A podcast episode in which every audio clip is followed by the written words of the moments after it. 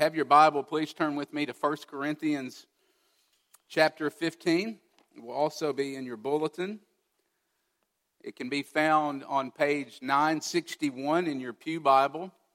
I would encourage you to turn either on your device or in a Bible uh, to this passage because I'm going to read the first eight verses and then I will also refer to some different verses in the chapter, and so you might want to take a look at those uh, when I reference those verses this morning. Follow along with me as I read God's holy and inspired word. This is God's word taken from 1 Corinthians 15 1 through 8. Now, I would remind you, brothers, of the gospel I preached to you, which you received, in which you stand, and by which you are being saved if you hold fast to the word I preached to you, unless you believed in vain. For I delivered to you as of first importance what I also received that Christ died for our sins in accordance with the Scriptures, that he was buried, that he was raised on the third day in accordance with the Scriptures, and that he appeared to Cephas, then to the twelve. Then he appeared to more than 500 brothers at one time, most of whom are still alive though some have fallen asleep. Then he appeared to James, then to all the apostles. And last of all, as one untimely born, he appeared also to me. This is God's word. Let me pray and ask him to come through his spirit and to take this passage and to apply it to our hearts this morning. Let's pray together. Father, this morning we come from lots of different places in this room. Uh, some of us are full of doubts and full of questions, others full of joy, some full of sadness. Some of us are worried and anxious. Some this morning feel like failures. We feel that we have failed our families and our spouses and our children and even those in our workplace. Lord, some of us are here this morning because that's what you're supposed to do on Easter. Lord, remind us all this morning that none of us is here by accident. You have brought us here. You have arranged this. And you've brought us here because you want to speak to us. You've got a good word for us this morning. Lord, would you remind us this morning that we do have one thing in common, and that is we are all a bigger mess than we realize and we all stand desperately in need of your grace. And so, would you come and show us that grace and meet us this morning through your Spirit? In Jesus' name we pray. Amen. A few years ago, uh, the city of San Francisco rallied to make one little boy's dreams come true. You might be familiar with this story, but the kid was Miles Scott, and he had leukemia and he had a wish, and his wish was to be Batman. And so, this city of San Francisco, thousands of people in San Francisco, along with the Make a Wish Foundation, they turned San Francisco for one day, they turned it into Gotham City. It was a smashing success. Miles Scott, Batman, arrives on the scene into the town and he's fighting off volunteer villains and he's rescuing cheering citizens. And for one day, he was Batman, and this entire city was captivated and enthralled with this amazing act of kindness and love. And someone commenting on the events of this day had this to say about the event. Sometimes when I'm overwhelmed with the sadness in the world, Sometimes when I'm overwhelmed with the sadness in my own life, I remember Bat Kid. And I remind myself that this really happened. And it gives me hope. And so, my question for you this morning as we begin is when you're overwhelmed by the sadness of the world and perhaps overwhelmed with the sadness in your own life, what do you look to in order to give you hope? You see, in some way, shape, or form, all of us have experienced sadness in some way, whether directly or indirectly. And what you believe right now in this moment makes all the difference in the world. Your future um, uh, what you believe about the future matters right now and makes all the difference. And in 1 Corinthians chapter 15, the Apostle Paul he calls out to the Corinthians and he calls out to us this morning not to remember Bat Kid, as awesome as that story is, and as kind and, and, and the amazing act of kindness that that was. Paul doesn't call us to remember Bat Kid, he calls us to remember something far greater. He calls us to remember Easter, the hope of Easter, the hope of the resurrection. Look at verse 1. Paul is reminding them and he's reminding us that the re- resurrection really did happen in real space and in real time. And he's saying that really happened. And because that really happened, it gives us hope when we face the sadness and the brokenness in the world in which we live. So, we're going to answer three questions this morning in this passage about the resurrection. Three questions about Easter. And the first one is how can we be sure of Easter in the first place? How can we be sure that it really happened? And secondly, we're going to ask what Easter means. Why does it matter? And thirdly, we're going to ask who Easter is for. So, how, what, and who this morning. Let's look at number one. how can we be sure? Look at verse 14. If Christ has not been raised, then our preaching is in vain and then he says, Your faith is in vain. That's a pretty strong statement. And I love that about Christianity because it's all or nothing. The Bible claims that the resurrection of Jesus is an historical fact. And so here's what this means. Excuse me, I can't, I can't quite get my my throat clear here. um, here's what this means if Jesus did not walk out of the grave, then there is no Christianity. If Jesus did not walk out of the grave, nothing else matters. If Jesus didn't walk out of the grave, I've got the weirdest job on the planet.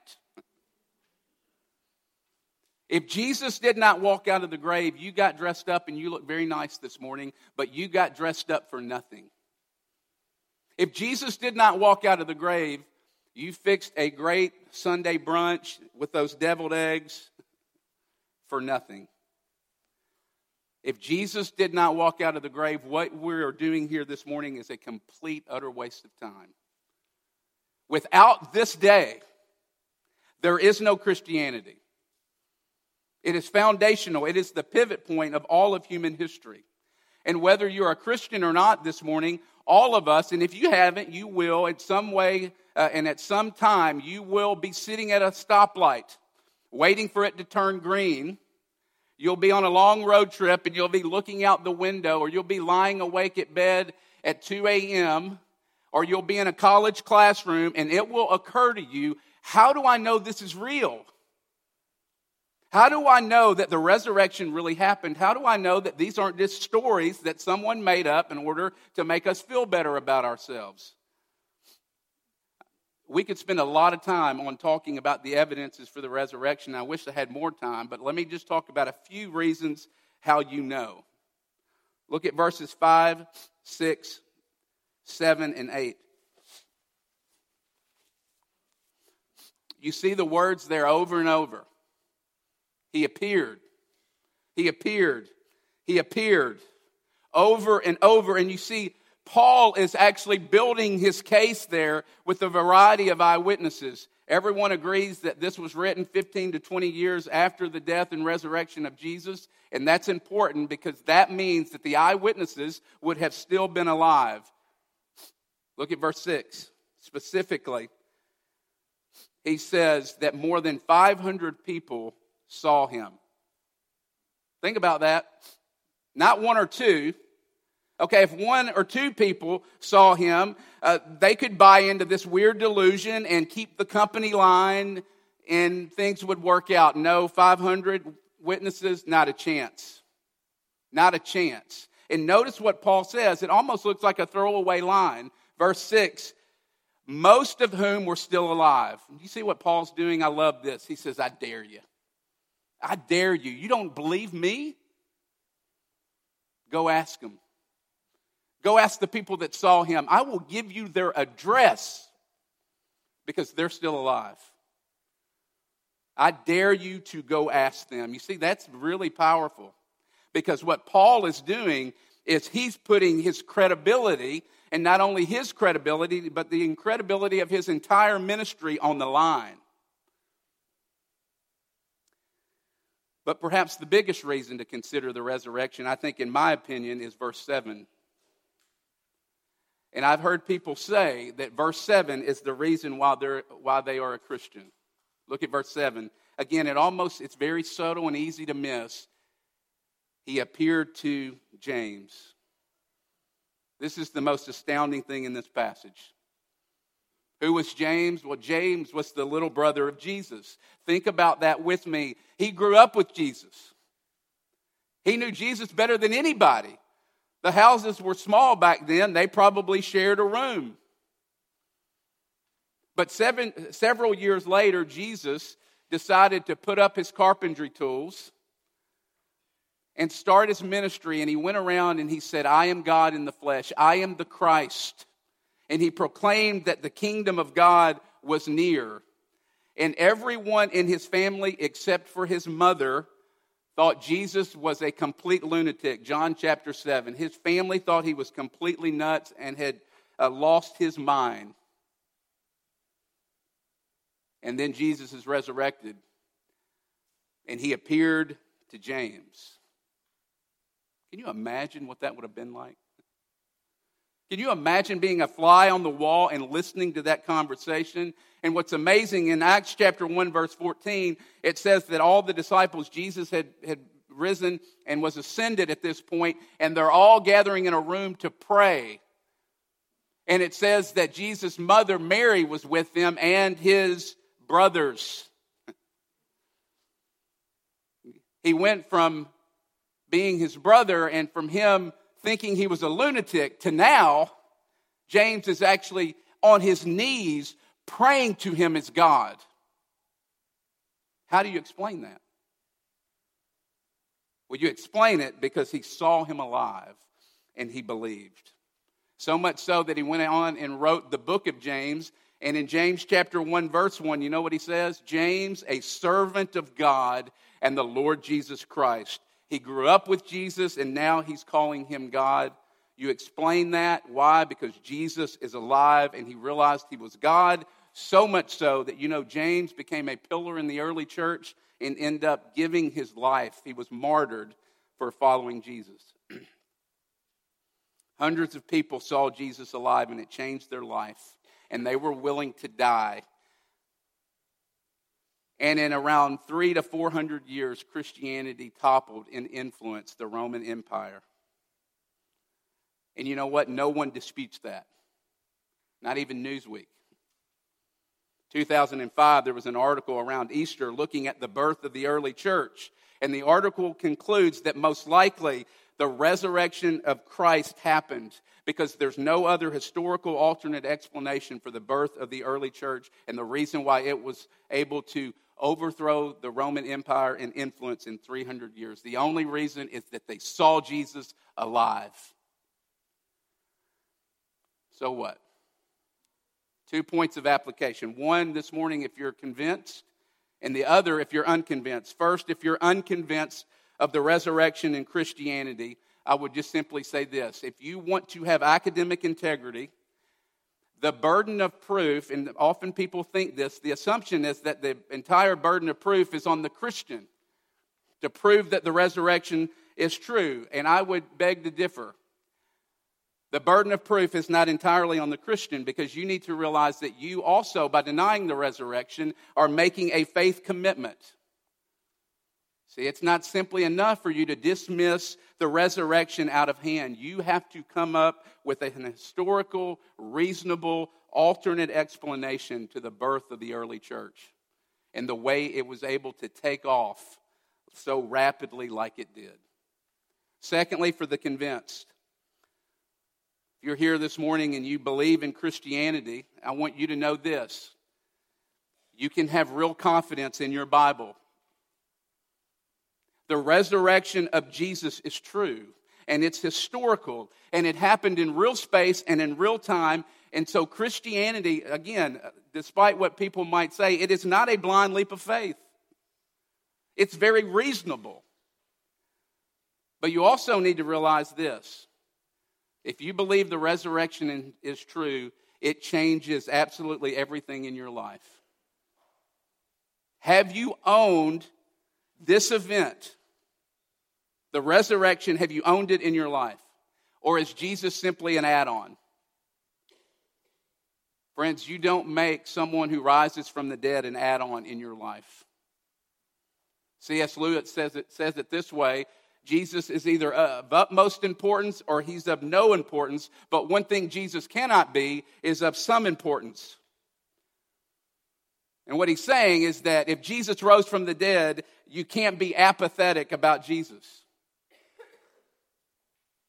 If a dead man rises, it also means this that all your hangups with the Bible become secondary issues problems of evil and creation and what Jesus says about sexuality. If Jesus is who he says he is and he rises from the dead, the reality of who Jesus is informs everything else in your life. Because when a dead man rises, you have to submit to him. You have to obey him. You have to listen to what he says. And if he didn't, then let's pack it up and go home. Secondly, what does Easter mean? Some of you this morning, you believe in the resurrection. That's not a struggle for you. But you're here this morning and your struggle is what does it mean? Like, why does this really matter? What does this have to do? What does Easter have to do with Tuesday afternoon when the good meal has been eaten and the candy's almost gone and you're back at work and Easter is a distant memory? That's your question. And let me just say this, friends Easter gives all of us, if you are a believer in the Lord Jesus Christ, it gives you a real and living hope. Look at verse 20. Christ has been raised from the dead, the first fruits of those who have fallen asleep. What in the world does that mean? Well, Paul is drawing, uh, drawing an analogy between the resurrection of Jesus and this Old Testament ritual called the first fruits. And basically, what he means is that the first fruits were the first portion of the harvest, they were the first portion of the crop. And they guaranteed the entire harvest, the rest of the harvest was to come. And so, Jesus here, the resurrection guaranteed, this is what Paul is saying, the rest of the harvest. It guaranteed something much greater. Who's the rest of the harvest? It's you. If you're a Christian this morning, if you are a believer in Jesus, his resurrection guarantees your, your resurrection. But it also means something so much more. Jesus' resurrection was the first fruits, and that means it was a guarantee of he would one day usher in the new heavens and the new earth. So it was a guarantee of heaven for you of ushering in the new heavens and the new earth. And when the Bible talks about heaven, you need to know that it doesn't talk about heaven as somewhere up in the, up in the clouds.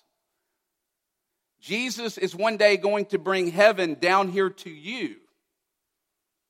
This is the world that God made. And heaven is coming down to you, and God is going to, Jesus is going to totally remake this earth and renew it. Revelation chapter 1, verse 5, Jesus says, I am going to make all things new. Notice Jesus doesn't say, I'm going to make all new things. That's important.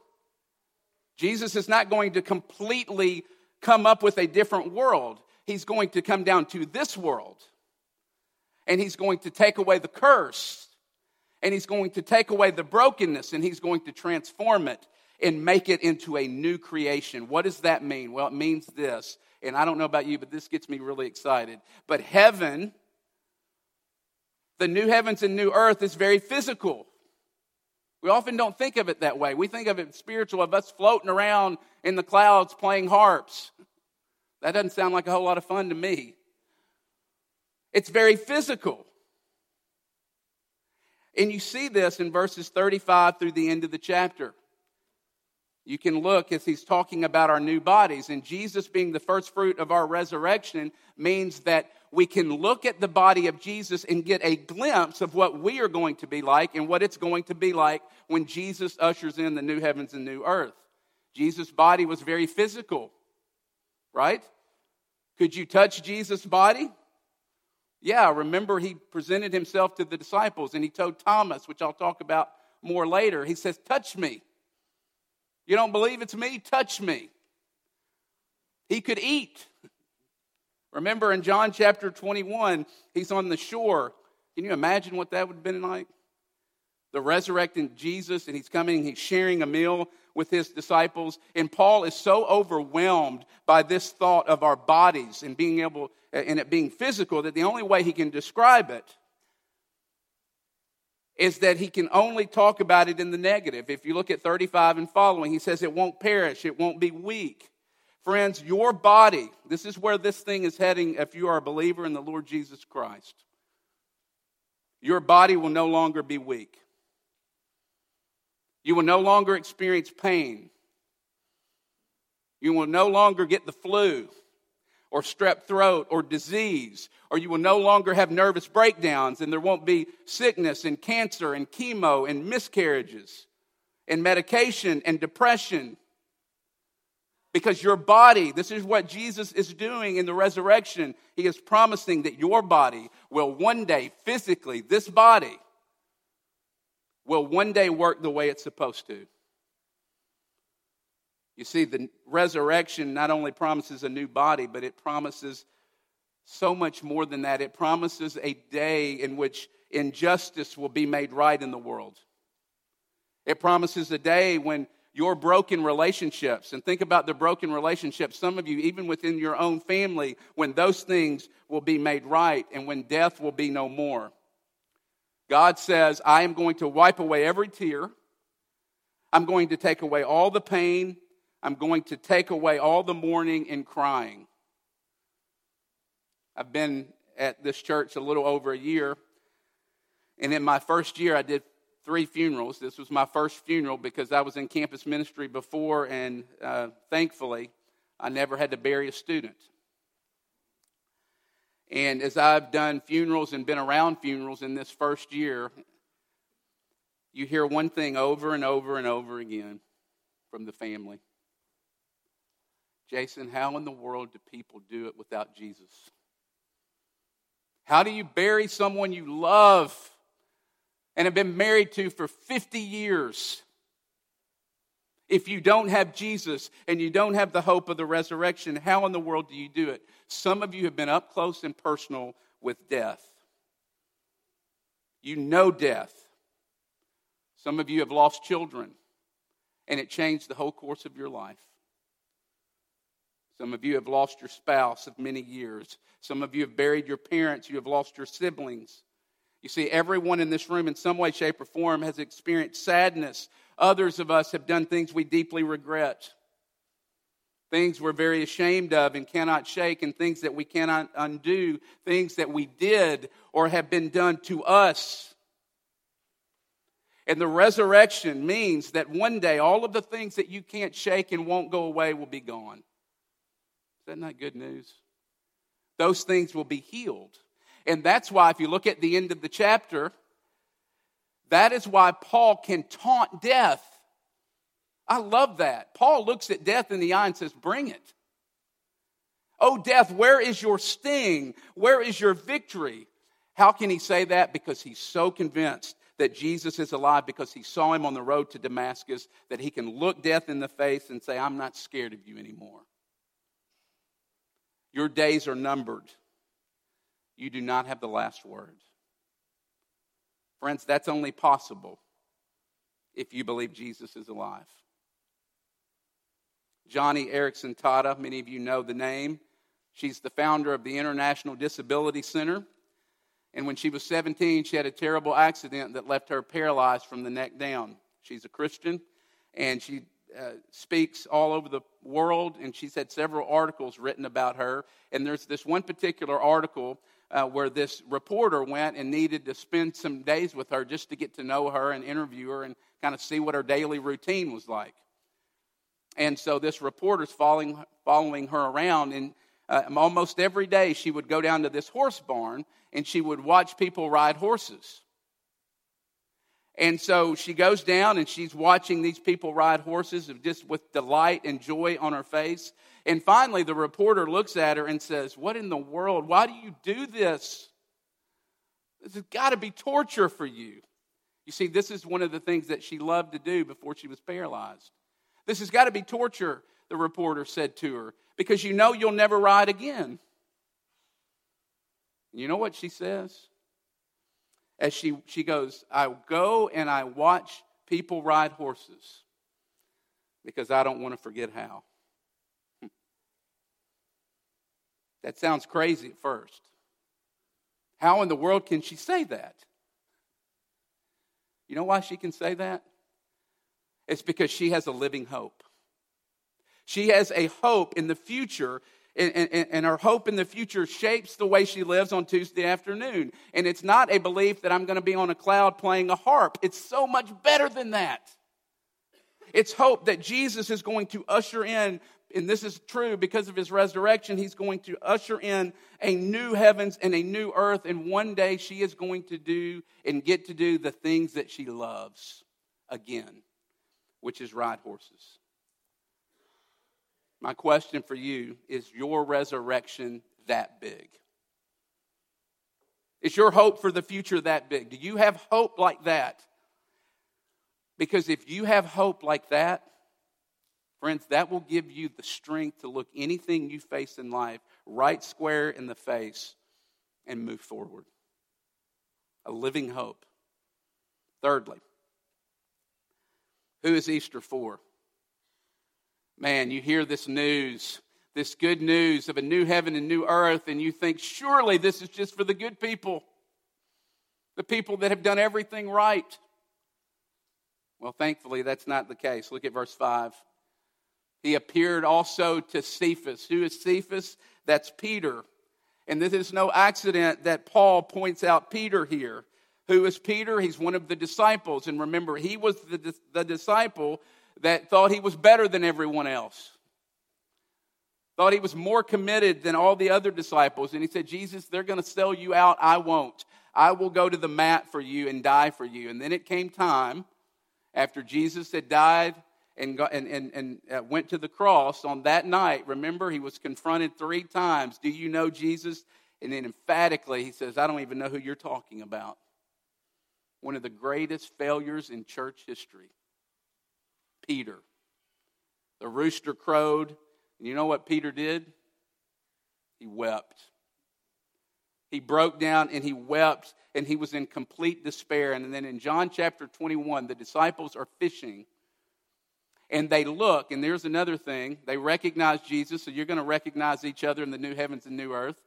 They see Jesus on the shore and they say, This is Jesus. It took them a minute, but they realized it was Jesus. And Peter swims to him as fast as he can. And he gets up to the shore and he's probably thinking, Jesus is going to let me have it. And Jesus, in the midst of Peter's unshakable failure, says, Sit down and let's eat breakfast. Let's share a meal together. And he totally restores and forgives Peter for what he had done. And that moment changed Peter's life. Peter went on to be a pillar in the early church. Peter died with Jesus on his lips and was history tells us was crucified upside down because he was not worthy to be crucified like his Lord. Why? Well, because he saw the risen Jesus. He saw the risen Lord, and he knew that God's grace was for him. Friends, if Peter, if God's grace was enough for Peter, God's grace is enough for you. Did you know at the end of time there's going to be a resurrection party? It's called the Great Wedding Feast of the Lamb when God's going to raise us all up and we are going to have the biggest resurrection party that this world has ever seen. It's called the Wedding Feast of the Lamb. And let me tell you this it's not for distinguished guests, it's for sinners, it's for broken people. It's for people who have unshakable failure, like Peter. It's for people that need forgiveness and need mercy. It's for beggars for people like the thief on the cross and Peter and Paul who are sitting at that table, and we will be sitting with them. And every single one of us will be sitting at that table, and it will be for one reason, and that is grace alone.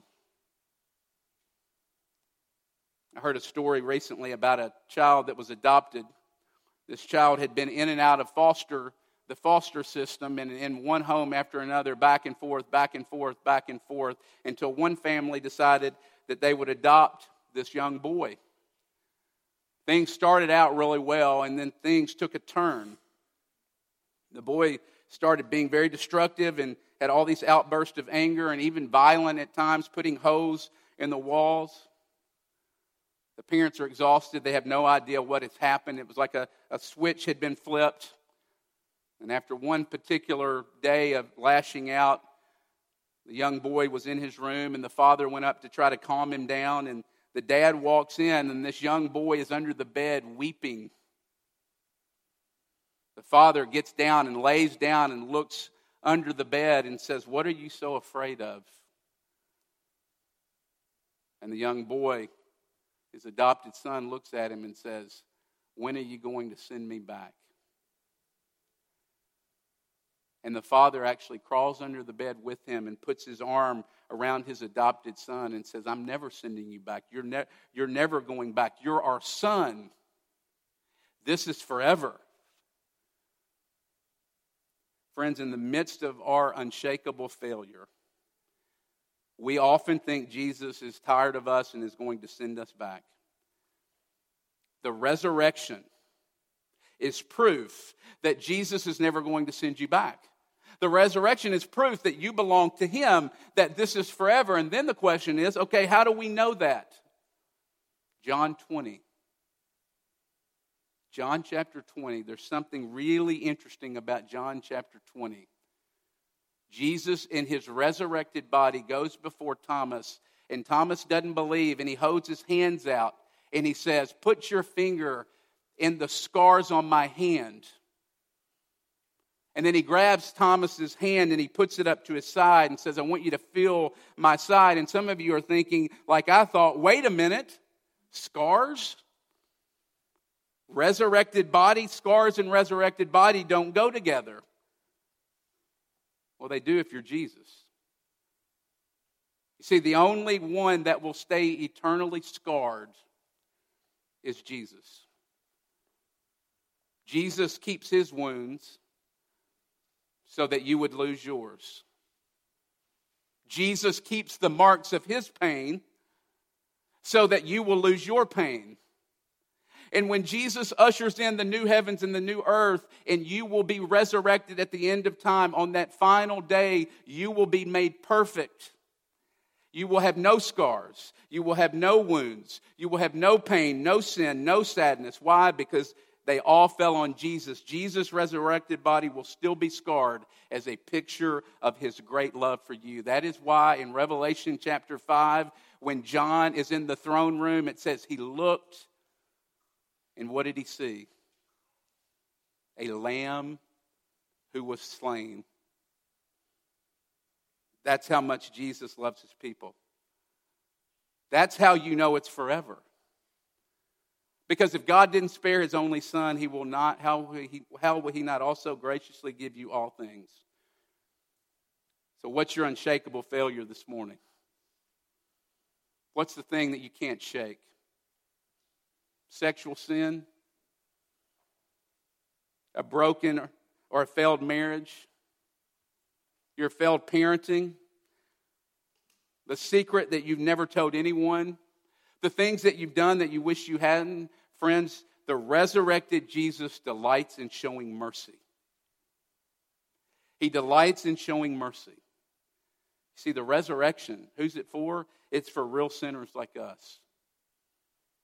And so, my question is will you come this morning? He is risen. Will you come to the risen Lord Jesus? Let's pray.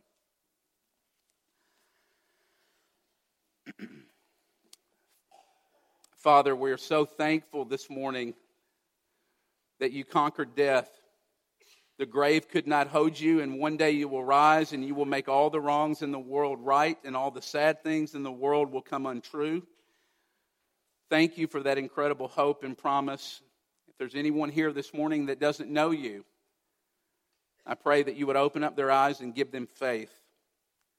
Give them eyes to see and ears to hear. And for those this morning that are sad, and that are missing their loved ones this morning, would you give them great hope?